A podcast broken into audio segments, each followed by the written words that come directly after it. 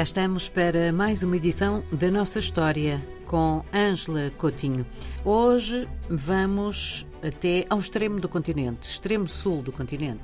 É verdade, Ana Paula. E vamos até ao século XIX, pois uh, foi em finais do século XIX que se deu uma grande transformação económica no território que é hoje o da África do Sul. Uma transformação marcante que uh, afetou, uh, de forma direta, ainda afeta, a vida de todos os territórios da África Austral, eu diria. Sabe-se que uh, a África do Sul tem uma economia industrializada e deu-se início, na verdade, à atividade industrial na África do Sul justamente a partir de 1867, com a descoberta de diamantes nesse território e, logo em seguida, em 1886, descobriram-se também as primeiras minas de ouro na África do Sul.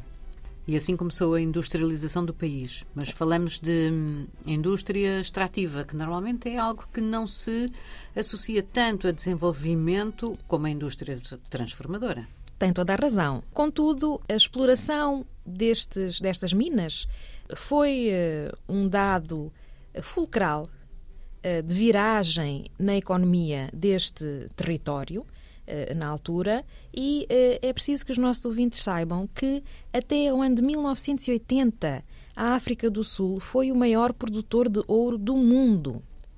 Quase um século. Exatamente.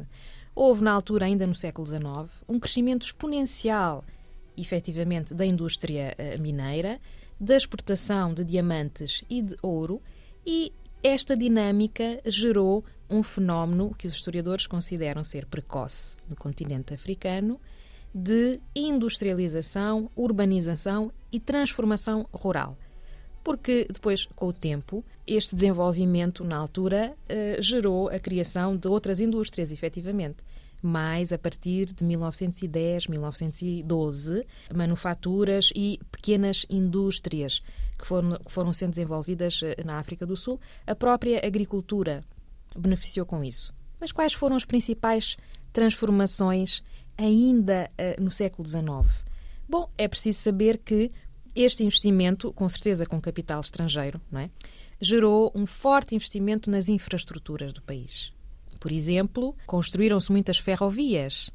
Em 1869 havia 110 quilómetros de ferrovias e em 1905 já havia 4.190 quilómetros eh, caminhos de ferro para se poder exportar uh, o, os diamantes e, e, o ouro que eram produzidos em determinadas uh, regiões. Também é preciso saber, ter presente outro dado bastante importante. Os historiadores consideram que entre 1880 e 1939 a esmagadora maioria, o grosso dos investimentos que foram feitos na África colonial foi para a África do Sul. Hum. Havia duas colónias britânicas, Cabo e Natal, e havia também o Estado do Transvaal, com africanas, e o Estado Livre do Orango. Mais tarde constituíram a União Sul-Africana, não é? Mas ainda neste período do século, finais do século XIX, uh, efetivamente, esta, esta descoberta foi, foi determinante uh, por todos estes motivos. E mais um, foi preciso recrutar muita mão de obra, como podemos calcular e houve transformações eh, a nível local, eh, de gestão das terras, de forma a empurrar as populações africanas para o trabalho mineiro. Mas a procura era incessante, a procura de mão de obra, e recorreu-se à contratação de populações de territórios vizinhos. E aqui entra eh, esta ligação muito grande que se criou com Moçambique, a este nível. Portanto, desde o século XIX, que há muitos trabalhadores, houve muitos trabalhadores moçambicanos que foram trabalhar nas minas uh, sul-africanas e de outros territórios também uh, vizinhos. Chegou a haver até chineses, os célebres coolies chineses que eram contratados a partir de 1899 uh, eh, ao abrigo de um contrato que não era propriamente de escravatura, mas que, digamos assim, impunha uma série de condições que remetem para esse período. Hum? Isto poderá ser um tema para, para outra conversa. Sim.